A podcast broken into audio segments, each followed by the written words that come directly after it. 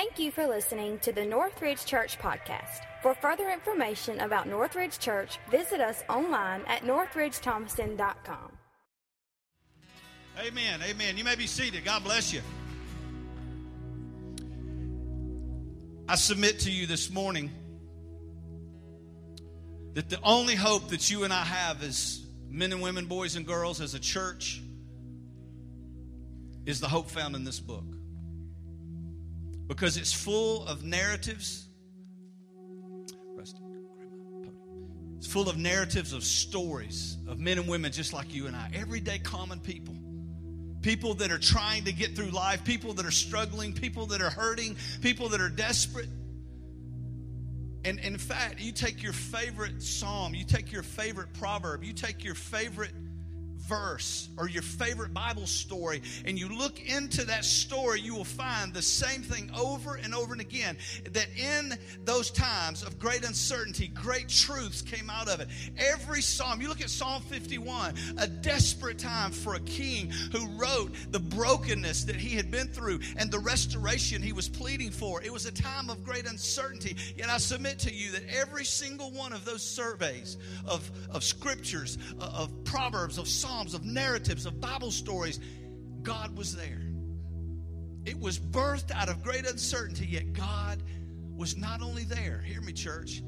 He wasn't ruling from some cosmos location out in the universe in a far galaxy. No, no, no. He was among them. See, he became Emmanuel in the form of Jesus, God incarnate then He would never leave us, He would never forsake us, and the Holy Spirit abides in our heart, tabernacles among us.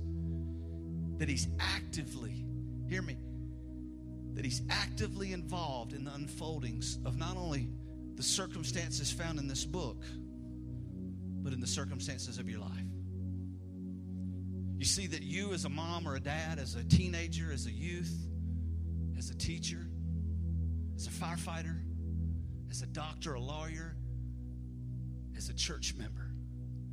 The only place that you should run is in this book, but it's often the last place we go.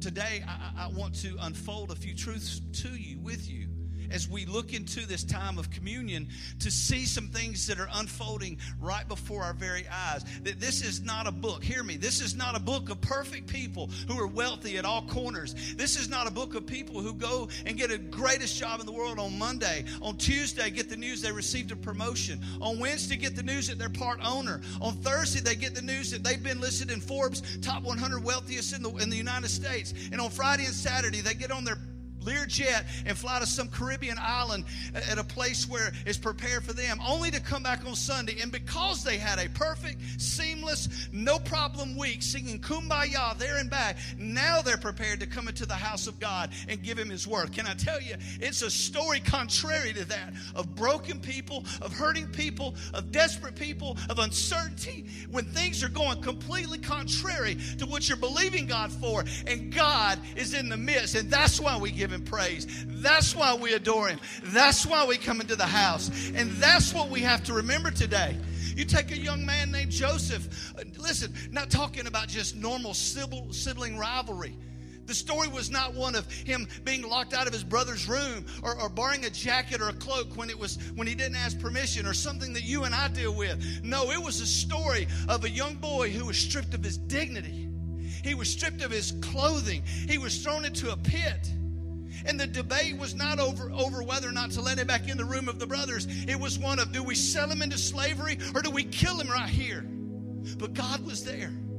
And because God was there in that great time of uncertainty, he came out of the pit being the provision not only for the nation of Egypt, but he also became the provision for the very brothers, the children of Israel who sought to kill him. God was there. You think of the man Noah, the narrative of Noah, not just a tough day at work, guys.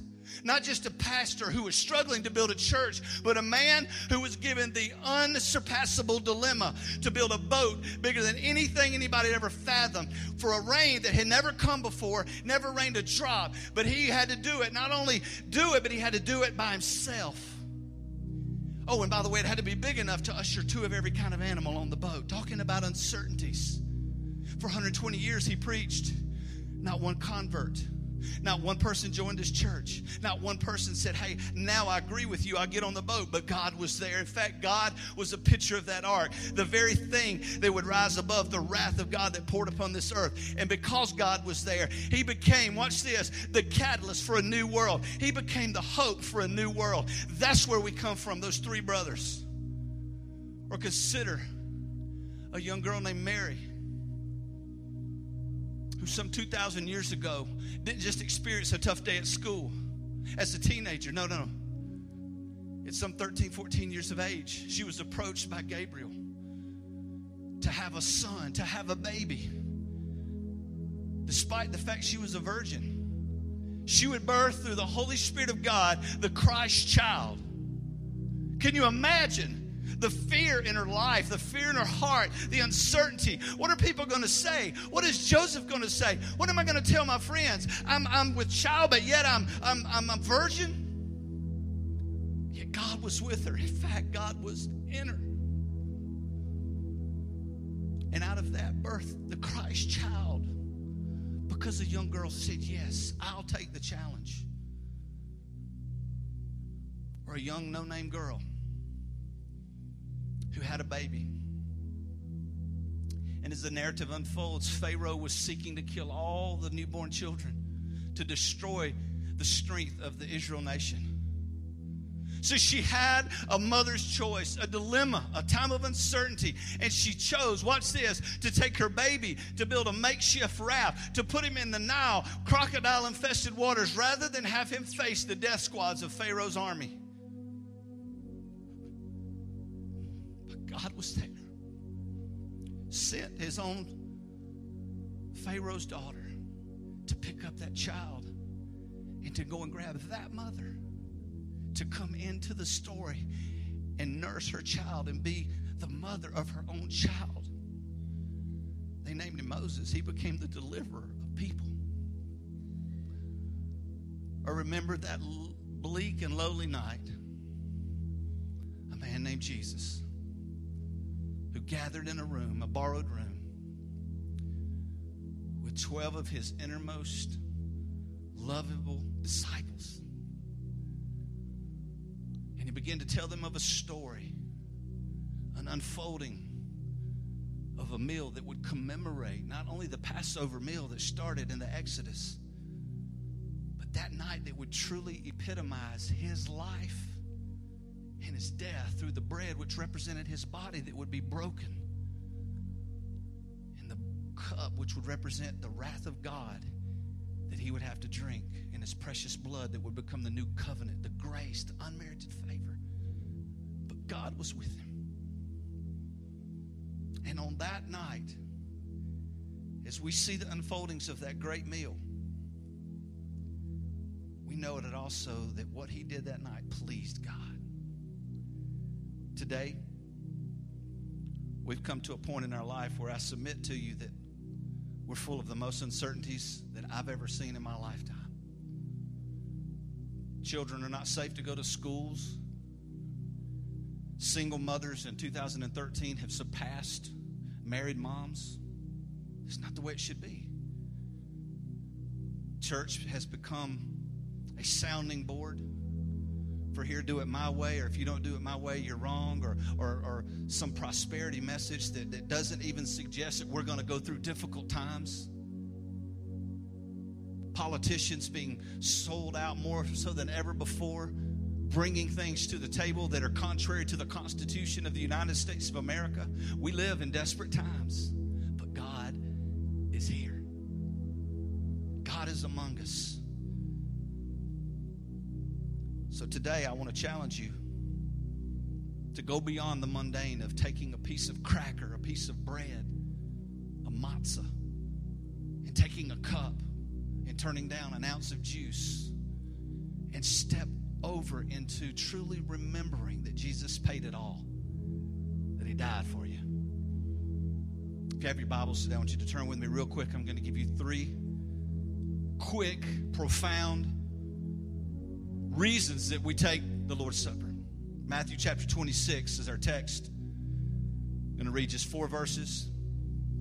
I hope you have your Bible with you today because I said before, it's man's hope to a uncontrollable, uncertain world. This is where we run. This is where we go. If you have yours on a electronic Bible, that's not a problem. Just run to it. It's all good.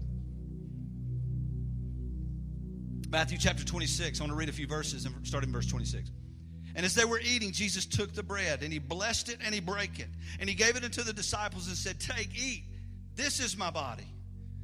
Then he took the cup and he gave thanks, underscore that, and gave it to them, saying, Drink from it, all of you, for this is my blood of the new covenant, which is shed for many for the remission of sins. But I say unto you, I, Jesus said, I will not drink of the fruit of this vine from now until that day when I drink it new with you in my Father's kingdom. Speaking, of course, of the marriage supper of the Lamb, when you and I drink with him as his bride at the consummation of the marriage relationship.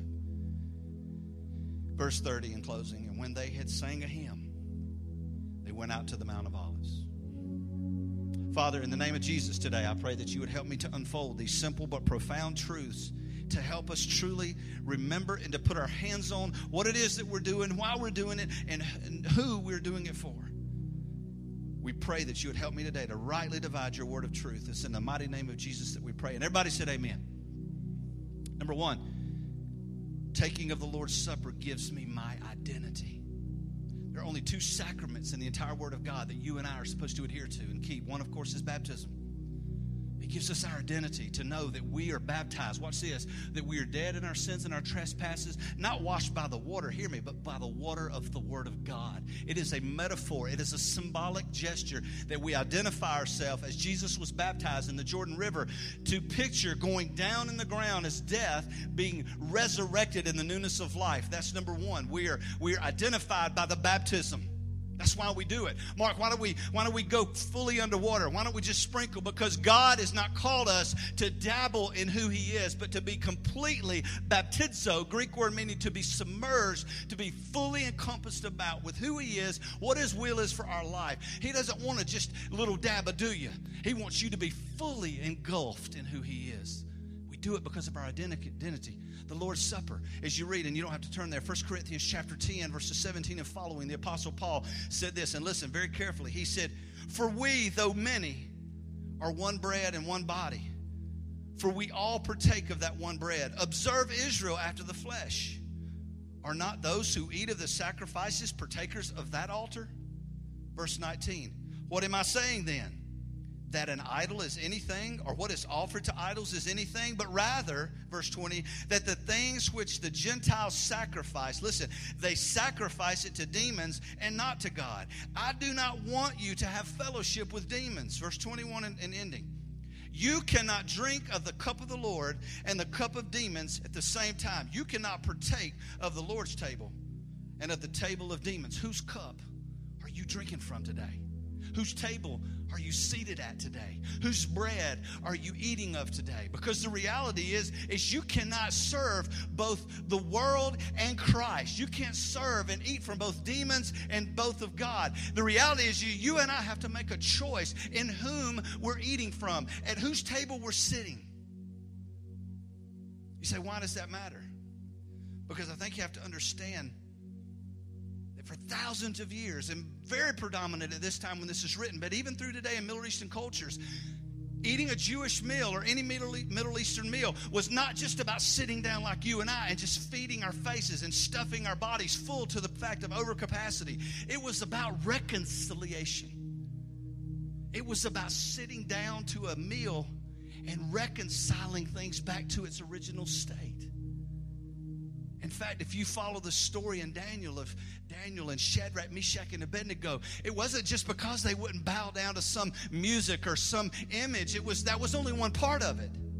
Remember, they would not eat from the king's table. Why? Because they were too good for that? No, no, no. Because the king was offering up strange bread and strange meat and strange wine that had been offered to idols. And God said, Don't eat of that. That's dirty. It's unclean. In fact, if you follow the narrative of times of uncertainty in those four men's life who happened to be Jewish men in a Babylonian world, and they were elevated to a height of purpose, even under a pagan king. And they said, You know what? I'm not only are my gonna, not going to bow down to your false gods. Not only am I not going to stop and worship you, Nebuchadnezzar, when the music plays, but guess what? I'm not eating from your table because I'm eating from the Lord's table. And the Bible says they were more healthy and grew to greater stature, not because they were eating some food, it was because they purposed in their heart that their identity would be based in who He was and not who the world said they were.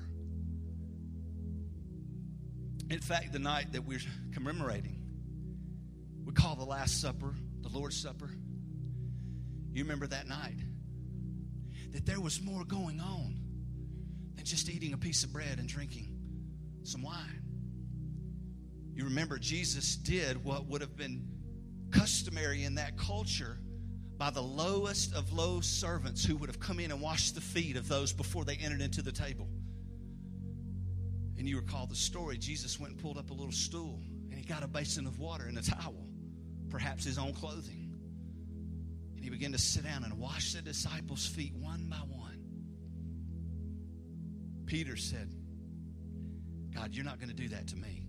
I'm not worthy for you to wash my feet. I would be rather off, better off washing your feet. Remember what he told him? He said, Peter, if you don't allow me to wash your feet, you can have no part of me. Because it was a stirring of reconciliation. You know what Peter came back and said? Well, then, not my feet only. Wash my head and my body, my hands, my feet. Wash me thoroughly. Wash me completely. Submerge me in this reconciliation message that you're talking about.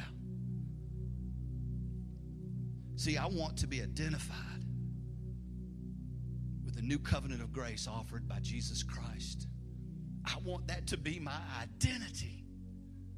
I want my identity to be driven out of what Jesus did when he went to that cross.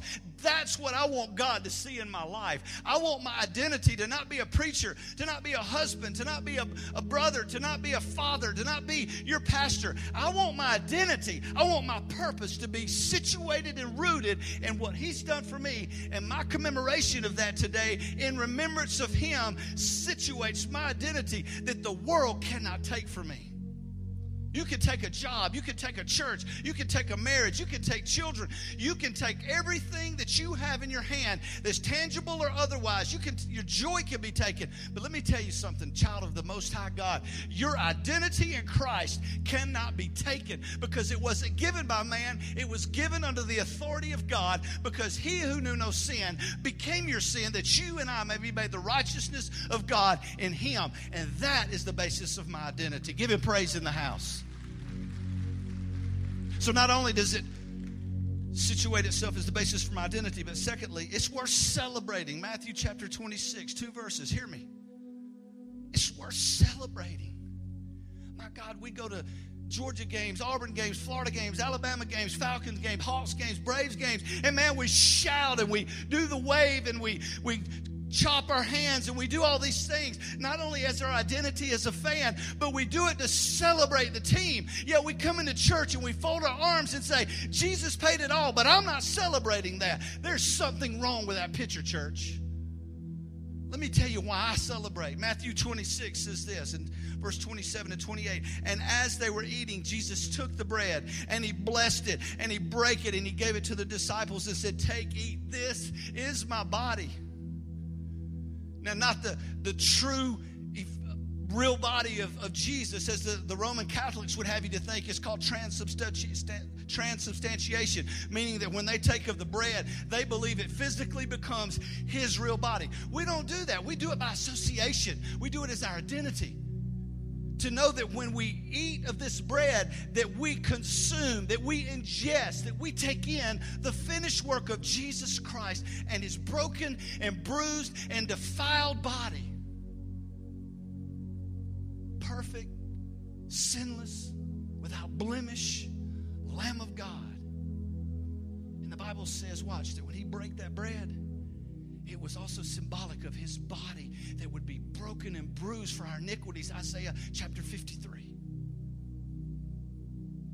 That when he hung on the cross, Josephus, first century Jerusalem historian, non Christian, said that you could not even identify who he was. He was so bruised and broken. And the Bible says he blessed it. Why? Because his body was the blessed Lamb of God that was about to take away the sins of the world. That's worth celebrating. But look at verse 28. Profound. Verse 27, I'm sorry. Then he took the cup and he gave thanks. Don't look at me, look at this. Check this out. He blessed and he broke the bread and he gave it. But when he took that cup, says he gave thanks. He was thankful. He blessed the bread, but he gave thanks for the cup. Mark, I don't follow you. I read that a thousand times and I missed that. And God showed me this two weeks ago. He was pleased to take your place. Because in that cup lies every single I that you have left undotted. In that cup lies every T that you have left uncrossed.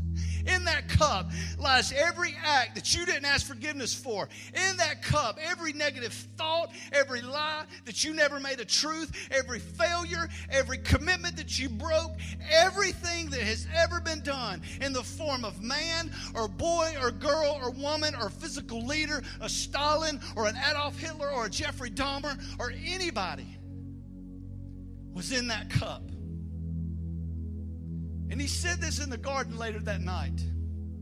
If it be possible, if it be permissible, if there's any way in my humanity, I'm asking you, Father, if there's any way this cup can come by me and keep going and pass from me, that I don't have to drink of it, let it be so. And in that millisecond of, if you will, a personal debate in his humanity, then he said, But nevertheless, not my will, but yours God had, did not even have to speak a word. He knew the will of the Father because that's why he came.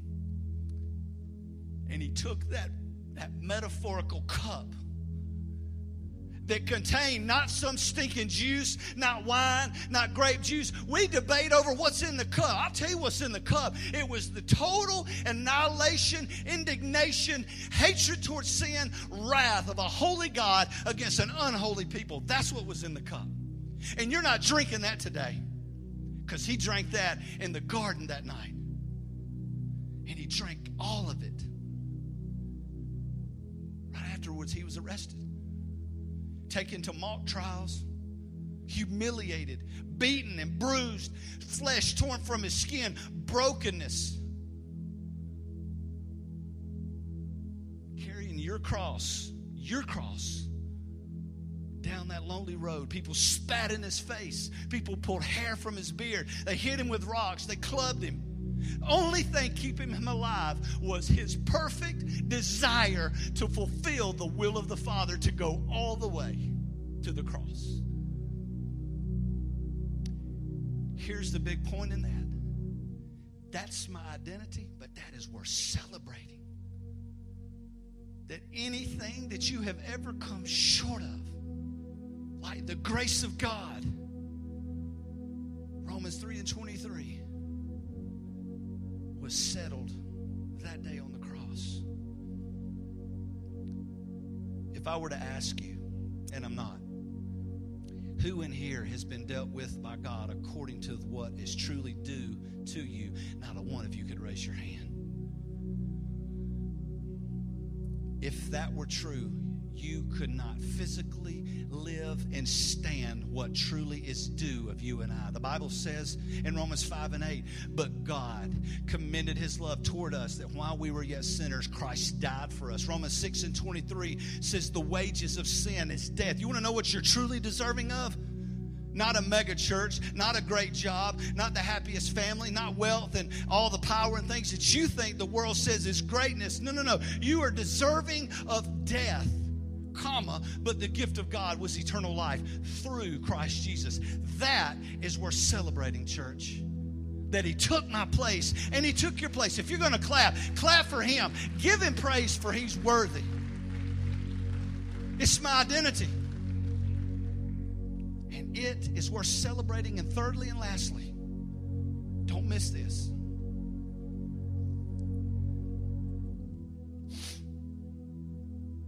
Take the Lord's Supper because it's worth remembering.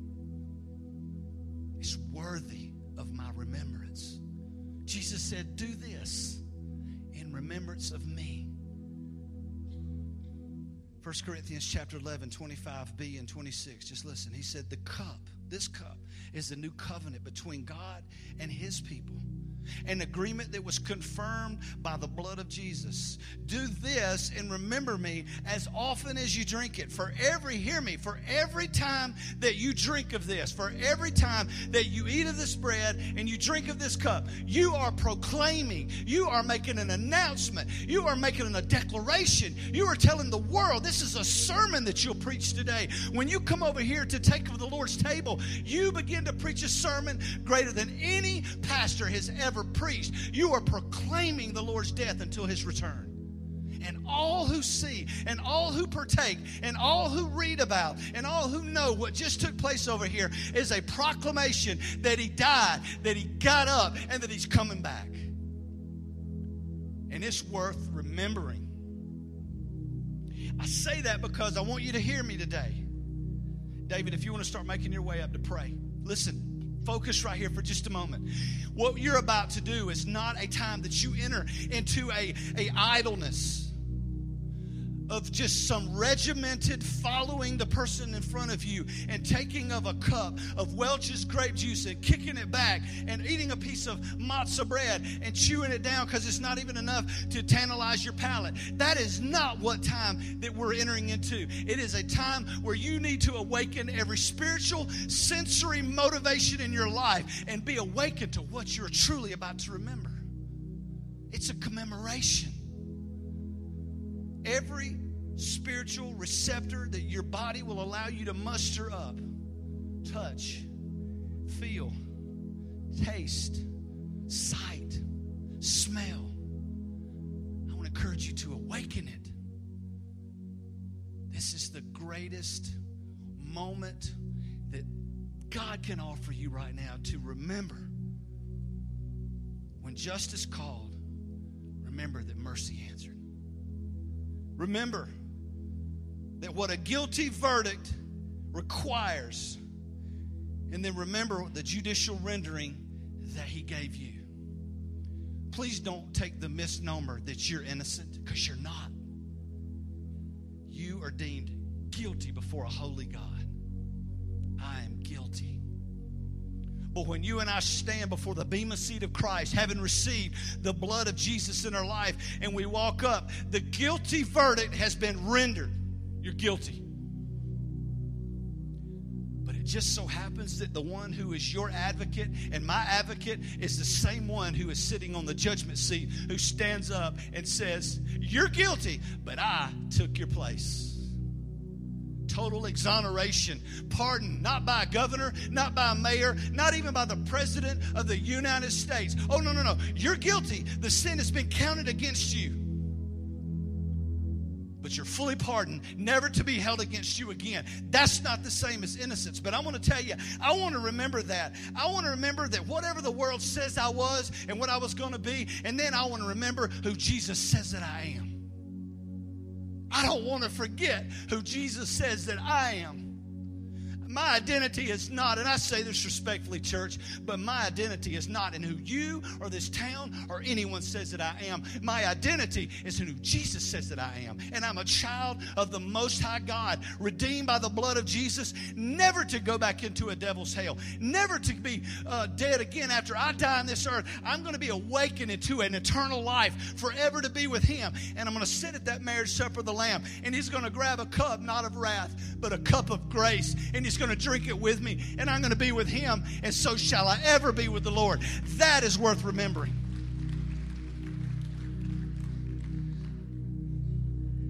In closing, on that night, that commemoration of his death on a cross, 12 men were with him. One in the midst would betray him. One in the midst would deny him three times and curse him the third. One in the midst would doubt him every single time, all the way up until the point of his resurrected body. He would have to stick his hand literally in the sword wound to touch the holes. He doubted him to the very end. But also in that room that day, every single one of those men would abandon him at the greatest moment of their entire walk with him, with exception of one man named John the Beloved, who, by the way, was the only one that did not die a martyr's death. Another message for another day. But God was there. He was on the cross with him. People say, well, he had to turn his back on him. Oh, no, no, he didn't turn his back on him. He was God. But what happened was he had to turn his back on the sin that Jesus became. But God was there. And God was there not worrying, He was there with full assurance. Hear me. Then I'm going to ask David to pray. On that Friday night, when all hope was gone, the broken and bruised and battered and bloody Savior hung on a cross. But God was there with full assurance. Do you know why? Because He knew Sunday was coming. He knew that He would get up in three days. You see, we want a resurrection. But you got to understand before there can be a resurrection, there has to be a death. We want healing. But before they can be a healing, there has to be a detrimental sickness. But we want hope. But before we can put our head around what hope really is, we got to see hopeless face to face. Before we can have joy unspeakable, we have to be miserable. And before you can ever live in the lively hope as a child of God, is to commemorate this meal in your own life today, unlike ever before. Don't take this lightly, Christian. When you come up here today, you come up here in a posture of surrender, a posture of who your identity lies, a posture of celebration inside of your heart, and a posture of remembering that He did not forget you when He hung on the cross. God, help me not forget Him today. I want to close with this. Close your eyes. The Bible says, the Apostle Paul in that same chapter 11, 1 Corinthians, he says, For every time that you eat this bread and drink this cup, you're announcing the Lord's death until he comes again. So anyone that eats of this bread and drinks of this cup of the Lord unworthily is guilty against sinning against the body and the blood of the Lord. That is why you should eat the bread or drink the cup without honoring the body of Christ first. If you do, you're eating God's judgment upon yourself. That is why many are weak and many are sick among you. Listen, verse 31 But let each man examine himself Quit worrying about what your neighbor does or doesn't do. Judge yourself today. Biggest question you'll ever answer right now, every head bowed every eyes closed. Do you know that you know that you know that you know that if you died right now, that you spend eternity in heaven? If you know it to be certain, no one looking around, lift your hand up right now. Lift it up high. If you know for certain, okay, put your hands down. Some hands did not go up right now. No more thought, no more processing. Receive it in faith right now. Right now, receive in faith the finished work of the cross. Pray with me in faith from your heart to God. Father in heaven, I'm a sinner. I believe in Jesus Christ and the finished work on the cross. Today, I ask you, Lord, to forgive me of all my sin. Help me to live for you. Save me and become the Lord of my life. Every head bowed and every eye closed. If you pray that prayer today in faith, I want you right now, without hesitation, to lift your hand up. I prayed and asked Jesus in my heart. Don't you dare be ashamed. God bless you, sir. Hold it up. God bless you, sir. God bless you, sir. Anybody else? Hold it up real quickly, real quickly. Don't don't debate it. God bless you. God bless you. Here's what I want to do. I want to ask a couple of guys who I know being. Thank you for listening to the Northridge Church podcast. For further information about Northridge Church, visit us online at northridgethomaston.com.